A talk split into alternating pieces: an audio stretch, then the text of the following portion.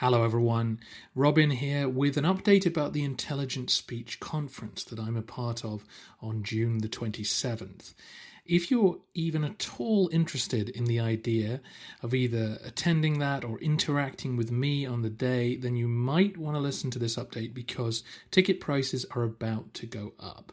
Yes, right now you can get a ticket that enables you to listen to any session you like for the whole of the day, including both of the sessions I'm involved with, for just $10.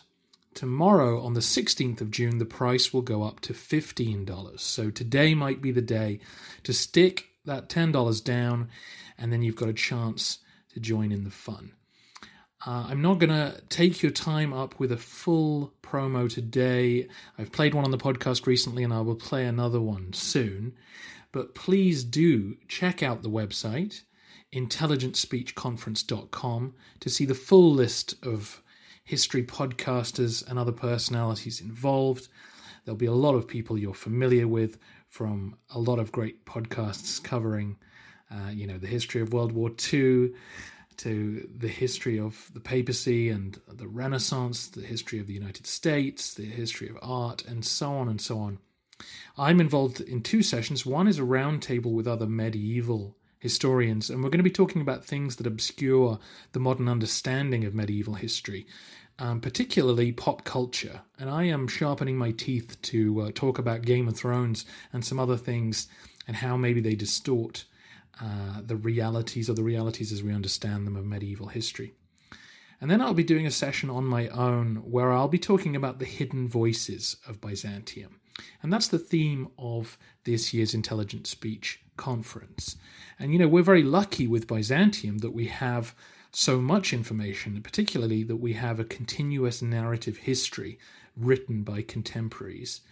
But of course, those contemporaries are all white men um, and uh, elite men, and often men involved in the government directly. So there's a huge amount we don't know, and I talk about those hidden voices and the work that modern scholars are doing to uncover them.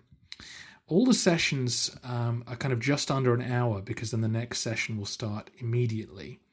So I'm willing to be very flexible. If there are enough of you in the chat room on the day, then I will keep my uh, lecture, as it were, brief, so that we can have more of a discussion. Because a Q and A is very much part of the deal.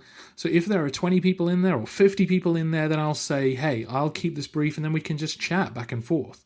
And you can type questions, and I can answer them, and then you can type a follow up, um, which obviously we are unable to do at the same length on social media or on email uh, and have that immediate back and forth discussion um, which I'm quite excited about. There's been a lively discussion on the post for episode 214, where we've been talking about why uh, does Alexius have such a problem recruiting troops? Why can't an empire the size of Byzantium turn out a large army? Why does he have to rely on the Crusaders? Why is Antioch so important? Uh, you know, in his future planning. And obviously, these are things I may touch on on the podcast in the future. But if you want to have that interaction and get your questions answered now and put your theories and ideas forward, then I think you should uh, strongly consider coming along and being a part of the Intelligent Speech Conference. So go to the website, go to intelligentspeechconference.com, get your ticket today for $10. It's June the 27th, a Saturday, and uh, I think we'll have a really good time. If you're hearing this late, I'm sorry, prices have gone up to $15, but I think it's still worth it. Check out intelligentspeechconference.com, and I hope to be interacting with you all soon.